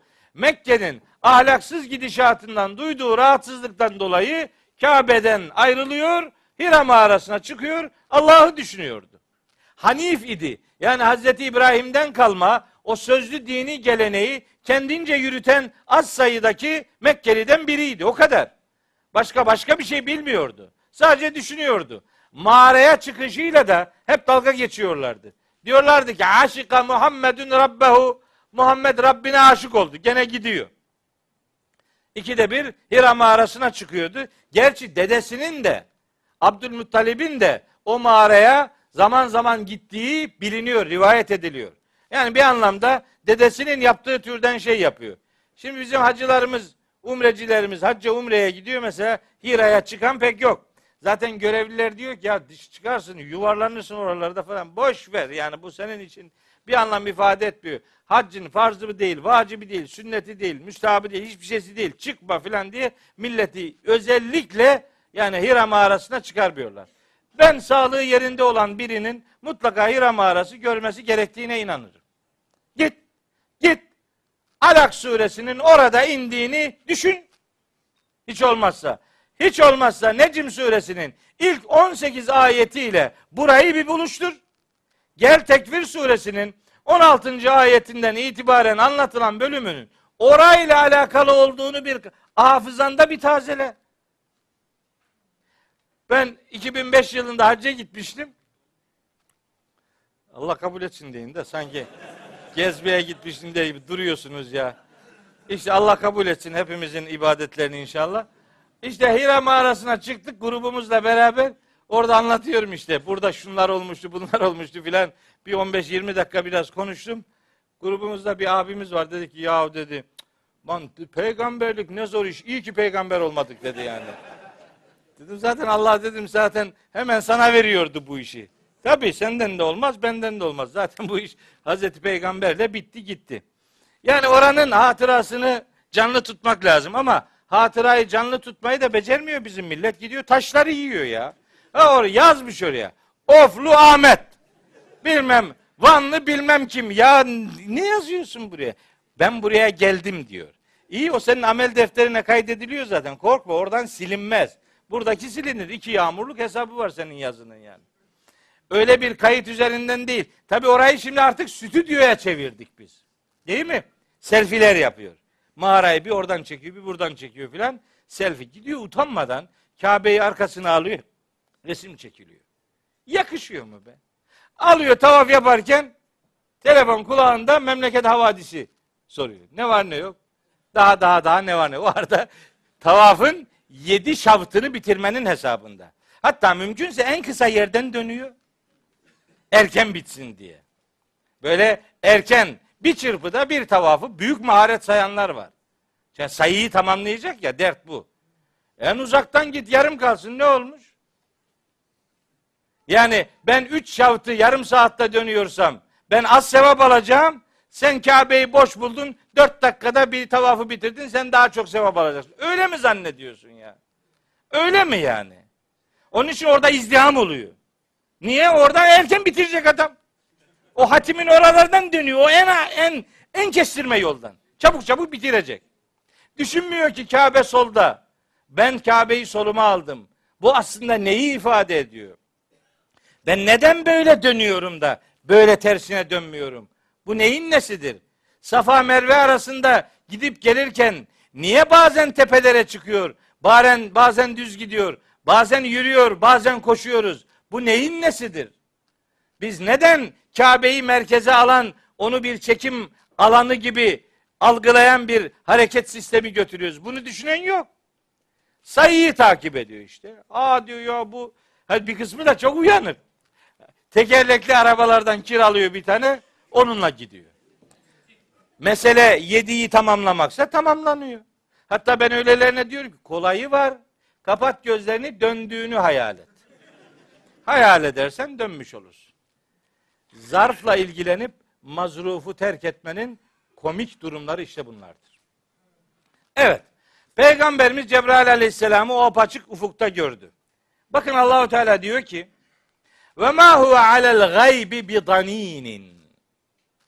Peygamber gaybla alakalı hiçbir şekilde cimri değildi ya da peygamber o Hazreti Peygamber gaybla alakalı hiçbir şekilde zanlı değildir. Bu danin kelimesinin iki anlamı var. Bir, efendim cimri, ikincisi zanlı, suçlu. Ve ma huve alel gaybi bi danin. Peygamberimiz kendisine Cebrail Aleyhisselam her neyi ulaştırdıysa onu aynıyla ümmetine tebliğ etmiş, aktarmıştır. Biliyorsunuz peygamberlerin beş tane sıfatı vardır. Sıdk, emanet, tebliğ, ismet, fetanet. Bunlardan işte tebliğ, Allah'tan aldığı bütün ilahi prensipleri bozmadan, kırpmadan, abartmadan ümmete aktarma görevidir ve bunu bütün peygamberler gibi elbette bizim peygamberimiz Aleyhisselatü Vesselam da başarmıştır. Hatta bu o kadar doğru bir şeydir ki Maide suresinin altmış yedinci ayeti bize bunu öğretir. Der ki orada Allahu Teala: "Ya eyyüher Resul, ey peygamber, belligh ma unzile ileyke min rabbik." Rabbinden sana ne indirilmişse onu aynen tebliğ et. Ve in lem tef'al, eğer yapmazsan fema bellagte risalete. Allah'ın sana yüklediği bu risalet görevini tebliğ edip yerine getirmemiş olursun. Öyleyse Hazreti Peygamber ona Allah'ın gönderdiği ne varsa hepsini ümmete tebliğ etmiştir. Kendisine gizli sakladığı herhangi bir vahiyden söz edilemez. Öyle olursa hem bu ayete aykırı hem Maide altmış yediye aykırı olur. Bu birinci anlam. İkinci anlam, siz peygamberin size vahyettiği ya da aktardığı şeyler konusunda onu suçlamayın. Eğer sözünüz varsa vahyin sahibine yönelik bunu söyleyin. Nitekim En'am suresinin otuz üçüncü ayetinde buyuruyor ki Yüce Allah: "Kad ne'alemu, biz gayet iyi biliyoruz. İnnehu le yahzunu kellezî yekulûn." Bu adamların söylemekte olduğu sözlerin seni hüzünlendirmekte olduğunu biz gayet iyi biliyoruz. Fe innehum, bu adamlar la yükezzibûneke, aslında seni yalanlamıyorlar. Velakinne zalimine bi ayatillahi yechadun. Bu zalimler Allah'ın ayetlerini inkar ediyorlar. Öyleyse peygamberimizi inkar Allah'ın gönderdiği mesajı inkardır. Bir adamın peygamberimizle alakalı zerre miskal tereddüdü olamaz. Peygamberimizle ilgili tereddüdü bulunanın Kur'an diye bir davası olamaz. Bu son derece net, kesin, berrak bir hakikattir. Ve nihayet son bilgi Kur'an'la alakalı. Buyuruyor ki: "Ve ma huve bi kavli şeytanin racimin." Kur'an'da kovulmuş şeytanın hiçbir şekilde sözü değildir. Kovulmuş şeytanın sözü değildir. Şuara suresinde Allahu Teala buyuruyor ki: "Ve ma tenezzelet bihi şeyatin ve ma yenbagî lehum ve ma yestati'ûn innehum anis sem'i lema'zûlûn." Şuara suresi iki yüz on, iki yüz on bir, iki yüz on iki. ayetler. O vahyi şeytanlar indirmiş değildir. Onların böyle bir görevi yok. Buna zaten güçleri de yetmez. Onlar vahyi dinleyip çalmaktan da uzaklaştırılmış, kovulmuşlardır. Vahyin kaynağında şeytan görmek Mekkeli müşriklerin peygamberimize yönelik suçlamalarının başında geliyor. Onun için mecnun diyorlar, cinlenmiş. Cin, şeytan ilişkisiyle peygamberimizin aklının cinlere teslim edildiği zannı vardı. Rabbimiz onu reddediyor. Ve ma huve bi kavli şeytanir racim. Bu kovulmuş şeytanın hiçbir şekilde sözü değildir. Peygamber de hiçbir şekilde şeytan kaynaklı bir sözle ilgilenmez vesselam. Bunu anlattı. Şimdi bu kadar bilgiyi verdi. Yani son saatle ilgili bilgi verdi, kıyametle alakalı bilgi verdi, vahye yemin etti, yıldızlardan söz etti, aydan, geceden, efendim sabahtan söz etti, Cebrail aleyhisselamın özelliklerinden, vahyin kaynağından, peygamberimizin niteliklerinden, şu kadar her konudan adeta söz etti, etti, etti, sonunda geldi. فَاَيْنَ تَذْهَبُونَ. Nereye gidiyorsunuz hala? Hala ne diye başka yolların arayışı içerisindesiniz? Siz ne olacak da Hakk'a döneceksiniz? Vahiy ise vahiy, Cebrail ise Cebrail, peygamberse peygamber, son saatse son saat, kıyametse kıyamet, mahşerse mahşer, her şeyi detaylı bir şekilde ortaya koyduk. Nedir? Neden hala daha yanlış yollara gidiyorsunuz? Feyne tezhebun. Gidişiniz nere? Burada gidişinin yönünü doğru belirlemeyenler öbür tarafta yekulul insanu yevme izin eynel meferru diyecek. Kıyamet suresinde geçer. İnsanoğlu o gün diyecek ki acaba kaçacak bir yer var mı? Nere kaçsak? Kella. Hayır. La vezer. Kaçıp sığınılacak hiçbir yer yok. İlâ rabbike yevme izinil müstakar. O gün huzurunda karar kılınacak yegane adres Rabbinin huzurudur vesselam. Yine Hazreti İbrahim'in dediği gibi kâle inni muhacirun ilâ rabbi. Rabbime doğru gidiyorum diyecek. Zariyat suresinde anlatıldığı gibi ellinci ayette fefirru ilallah. Allah'a kaçın. Bizimki Allah'tan kaçıyor. Kur'an'a kaçın. Bizimki Kur'an'dan kaçıyor. Ne korkunç. Bakın size bir ayet aktarayım. Hac suresi yetmiş ikinci ayet. Bakın neler oluyor. Ve izâ tutla aleyhim âyâtunâ beyinâtin. Bu insanlara apaçık ayetlerimiz aktarıldığı zaman ta'rifu fî vücûhillezîne keferû. Kafirlerin yüzlerinde görürsün el münkere, bir çirkinlik, bir öfke, bir kızgınlık, bir garabet görürsün. Yekâdûne yestûne billezîne yetlûne aleyhim âyâtina. Kendilerine ayetlerimizi aktaranlara neredeyse suratlarına dalacaklar diyor. Ya ben anlamadım gitti. Adam diyor ki ben ehli sünnetim, tamam. Biri diyor ki ben Şii'yim, olabilir. Biri diyor ki işte ben Mutezile'denim, olabilir. Ben Şafii'yim, olabilir. Ben Hanefi'yim, olabilir. Ben Caferi'yim, olabilir. Ben filanca tarikattanım, olabilir. Ne derlerse olabilir. Bir esneklik var. Ben Kur'an Müslümanıyım deyince cinleniyor adam. Ne, ne oluyor sana ya? Neyin Müslüman olmasını bekliyorsun bu adamı? Bu demin saydıklarında eğer Kur'an'dan besleniyorlarsa eyvallah. Onlara gösterdiğin toleransı Kur'an'ın Müslümanı ifadesinden neden göstermiyorsun? Göstermiyor. Olmaz. Gidişin şeyde e, İsra suresi yetmiş birinci ayet var. Yevme ned'u kulle unasin bi imamihim. Biz o gün bütün insanları imamlarıyla çağıracağız. Adam diyor ki bizim imam. Sizin imam değil o. Sizin imam değil. Oradaki imam kelimesi peygamber demektir. Peygamber. Enbiya suresini bilmezsen öyle olur işte. Bilmedi mi ben ne yapayım ben sana ya? Secde suresini bilmezsen böyle dersin. Bizim imamın peşinden gidiyorum. Sizin imamın değil. Hazreti Peygamber'in peşinden gideceksin. İsra yetmiş birde sözü edilen imam peygamberidir. Her ümmet kendi peygamberiyle çağrılacaktır. Hazreti Peygamber'in izinden git. Başkalarının izinden gitme. Çıkmaz sokaklara saparsın ve mahvolursun. Evet. Feyne tezhebun. Bu aslında bize de bir hitaptır. Ey bütün muhataplar, neye inanıyorsanız inancınızı sorgulayın. Ne durumdasınız sorun. Her yeni gün düne göre pozisyonunuzu bir daha merak edin. Bir daha sorun, bir daha sorgulayın. Nereye gidiyoruz? Gidişat nedir? Gideceğiniz yer Rabbinizdir. Kaçacağınız yer Allah'ın huzurudur. Allah'a kaçın, Allah'tan kaçmayın. Yoksa Allah'tan kaçanların me aslandan ürküp kaçan yaban eşeklerine benzetildiği ayetlerini Müddessir suresinde okumuştuk. Evet. İn huve illa zikrun lil alemin.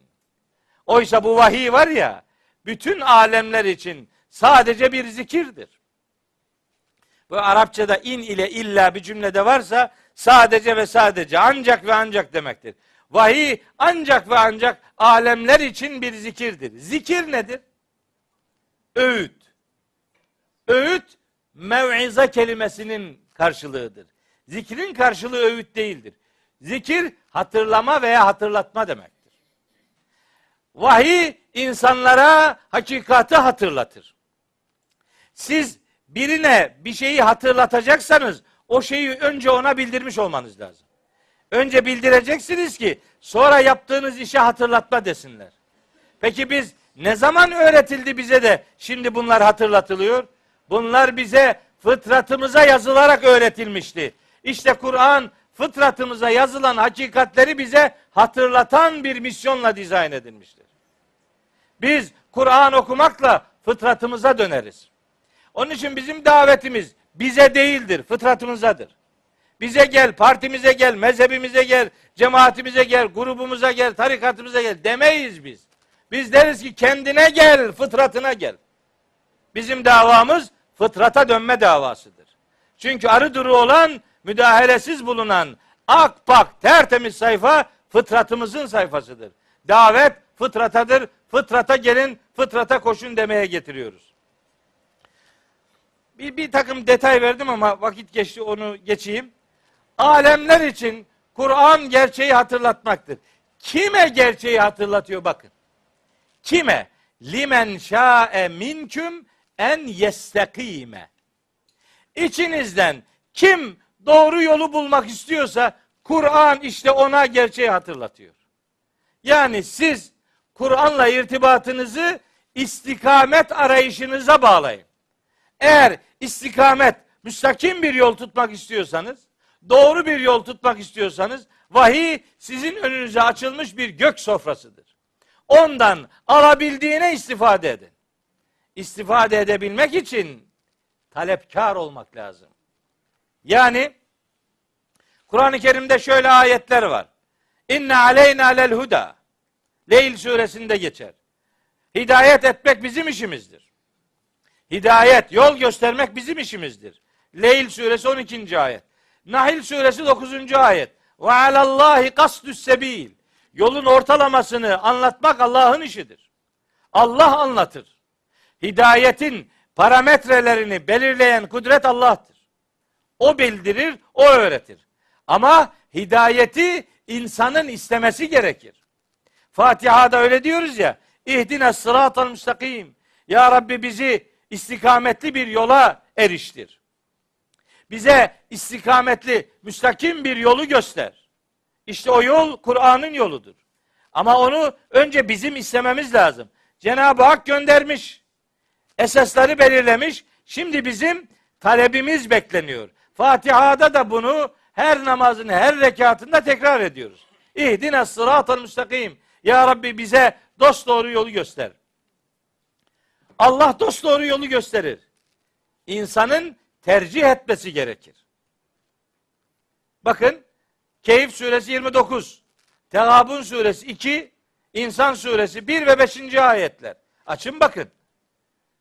Kulil hakku min rabbiküm.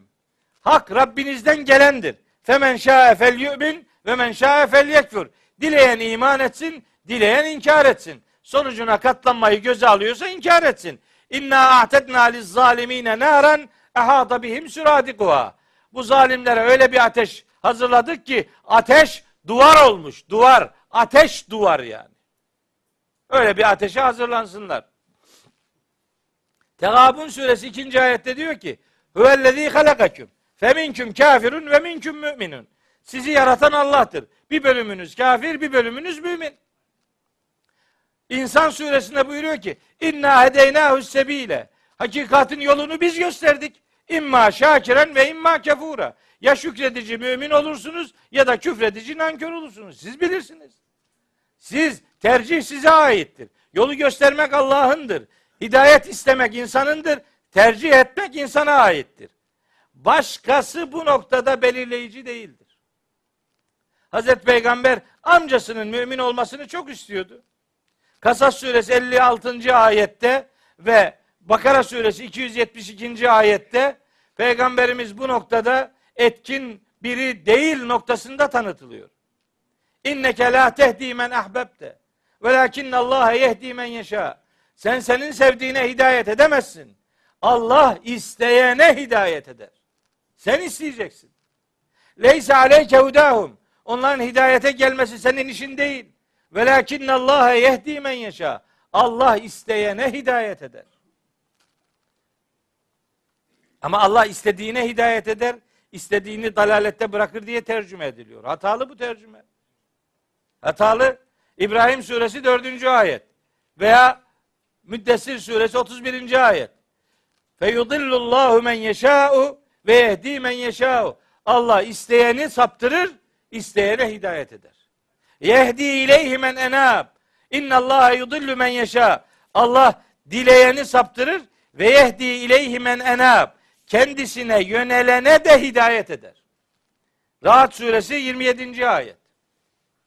Teğabun suresi on birinci ayet. Ve men yu'min billahi yehdi kalbehu. Kim Allah'a inanır, güvenirse Allah onun kalbine hidayet eder. Siz isteyeceksiniz. Cenab-ı Hak sizin için hidayeti yaratacaktır. Bu böyle bir şey. Böyle özetlenebilir. Hidayeti göstermek Allah'ın işidir. Hidayeti insan ister. Allah gösterir. Tercih etmek insana aittir. Ve nihayet insanın hidayeti tercihinde devreye başkası giremez. İnsan ister, Allah yaratır. Dolayısıyla Allah isteyene hidayet eder, istediğini de sapıklıkta ya da sapkınlıkta terk eder. Ve nihayet surenin son ayeti. Ve ma teşaune illa en yeşâ Allahu rabbul âlemin. Nasıl tercüme ediyorlar? Alemlerin Rabbi dilemedikçe siz dileyemezsiniz. E ne oldu? Yarım saattir ne konuşuyoruz o zaman? Boşu boşuna. İn huve illa zikrun lil alemin. Kur'an bütün alemler için gerçeği hatırlatmadır. Limen şa'e minküm en yestakim. İçinizden istikamet sahibi olmak isteyenler için bu bir gerçeğin hatırlatmasıdır. Siz eğer bunu tercih ederseniz alemlerin Rabbi Allah'ın dilediğini dilemiş olursunuz. Allah'ın dilediği bu. Ne? Dilemiş ya Allahu Teala işte. Ya akıl vermiş, irade vermiş, kitap göndermiş, peygamber görevlendirmiş, her şeyi yapmış. Dilemiş zaten. Allah dilemedikçe yok, dilemiş, dilemiş işte. Bu Kur'an Allah'ın dilediğinin göstergesidir. Dilemiş, bak kitap göndermiş. Akıl vermiş, dilemiş. İrade vermiş, dilemiş. Peygamber görevlendirmiş, dilemiş işte. Bunu Müddessir suresinin son grubu ayetinde biraz anlatmıştım. Biraz burada var bu mesele. Biraz da İnsan suresinin son üç ayetinde var. Şu İnsan suresinin son üç ayetini hiç olmazsa mealen söyleyeyim. Öylece de bitireyim. Mealen. İnne hâzihi tezkire. Bütün bu anlatılanlar gerçeği hatırlatmaktır. Niye Kur'an'a zikir deniyormuş? Neyi hatırlatıyor Kur'an-ı Kerim? Neyi? Evet. Fıtrata yazılan gerçekleri hatırlattığı için Kur'an'ın adı zikirdir, zikradır, tezkiredir. Yoksa hatırlatma manası doğru gitmez. Ve ma teşaune illa en yeşâ Allah. Ha, femen şâ ettehaze ilâ rabbihi sebîlâ. Bütün bunlar gerçeği hatırlatmadır. Kim diliyorsa Rabbine giden yolu bulur. Bulsun yani. Siz böylece Allah'ın dilediğini dilemiş olursunuz. Yani bu yolu takip ederseniz Allah'ın dilediğini dilemiş olursunuz. İnnallâhe kâne alîmen hakîmâ. Zaten Allah her şeyi bilen ve her hükmünde hikmet sahibi olandır. Yudhilu men yeşâ'u fî rahmeti. Allah dileyeni rahmetine koyar. Dileyeni, isteyeni rahmetine koyar. ve zalimine, zalim olmayı tercih edenlere gelince e'adde lehum azaben elima, onlar için de elem verici bir azap hazırlamıştır. Bu ayetlerin doğru tercümesi budur. Ama gel gör ki yaygın tercüme böyle değil. Bütün bunlar birer öğüttür. Dileyen Rabbine giden yolu bulur.